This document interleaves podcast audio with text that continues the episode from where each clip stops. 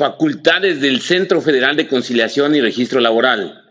Artículo 590-A. Corresponde al Centro Federal de Conciliación y Registro Laboral las siguientes atribuciones. 1.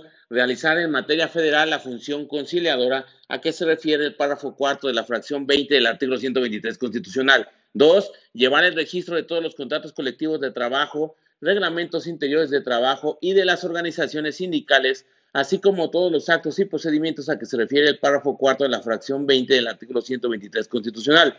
3. Establecer el servicio profesional de carrera y seleccionar mediante concurso abierto en igualdad de condiciones a su personal. 4.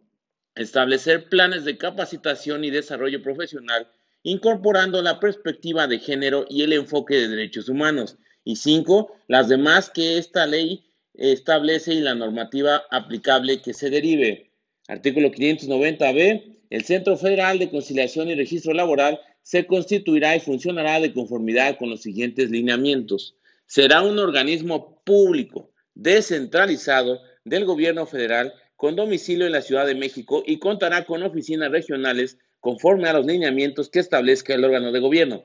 Tendrá personalidad jurídica y patrimonios propios plena autonomía técnica, operativa, presupuestaria, de decisión y de gestión. Se regirá por los principios de certeza, independencia, legalidad, imparcialidad, igualdad, confiabilidad, eficacia, objetividad, profesionalismo, transparencia y publicidad.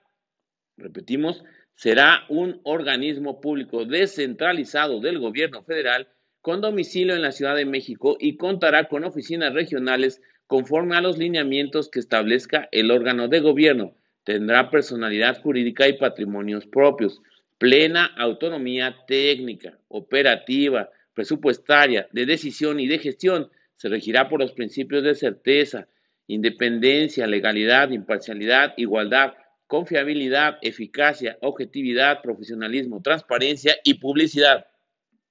Será competente para sustanciar el procedimiento de la conciliación que deberán agotar los trabajadores y patrones antes de acudir a los tribunales conforme lo establece el párrafo quinto de la fracción 20 del artículo 123, apartado A de la Constitución Política de los Estados Unidos Mexicanos.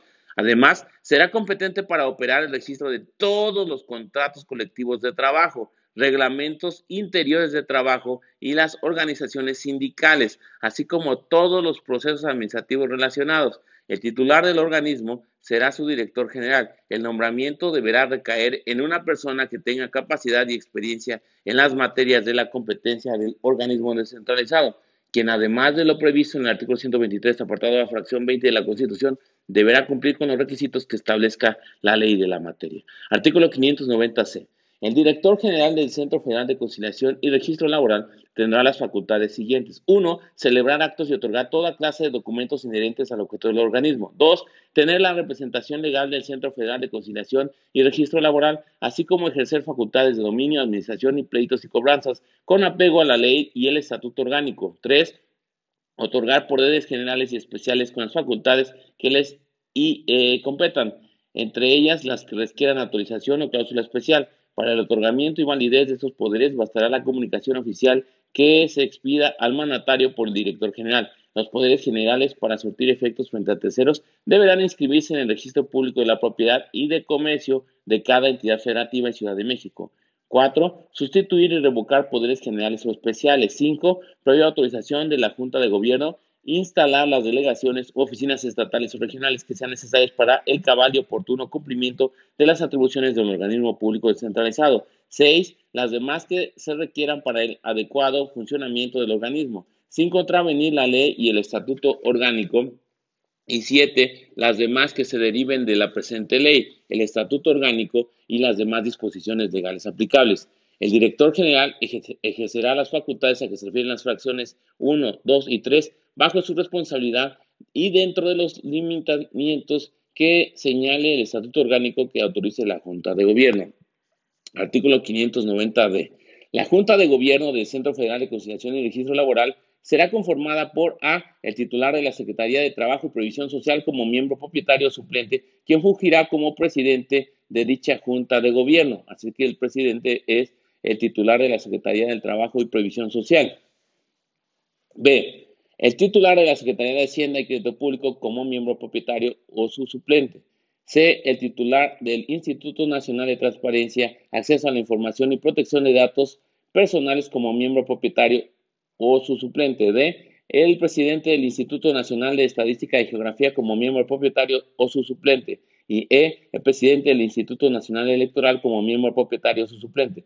Los suplentes serán designados por los miembros propietarios y deberá tener una jerarquía inmediata inferior a dichos propietarios de la dependencia u organismo público de que se trate sesionará válidamente con la asistencia de por lo menos la mitad más uno de sus miembros, siempre que se encuentre presente el que represente a la Secretaría del Trabajo y Previsión Social. Las decisiones de la Junta de Gobierno no se tomarán por mayoría de votos de quienes concurran a sus sesiones. En caso de empate, el presidente tendrá voto de calidad.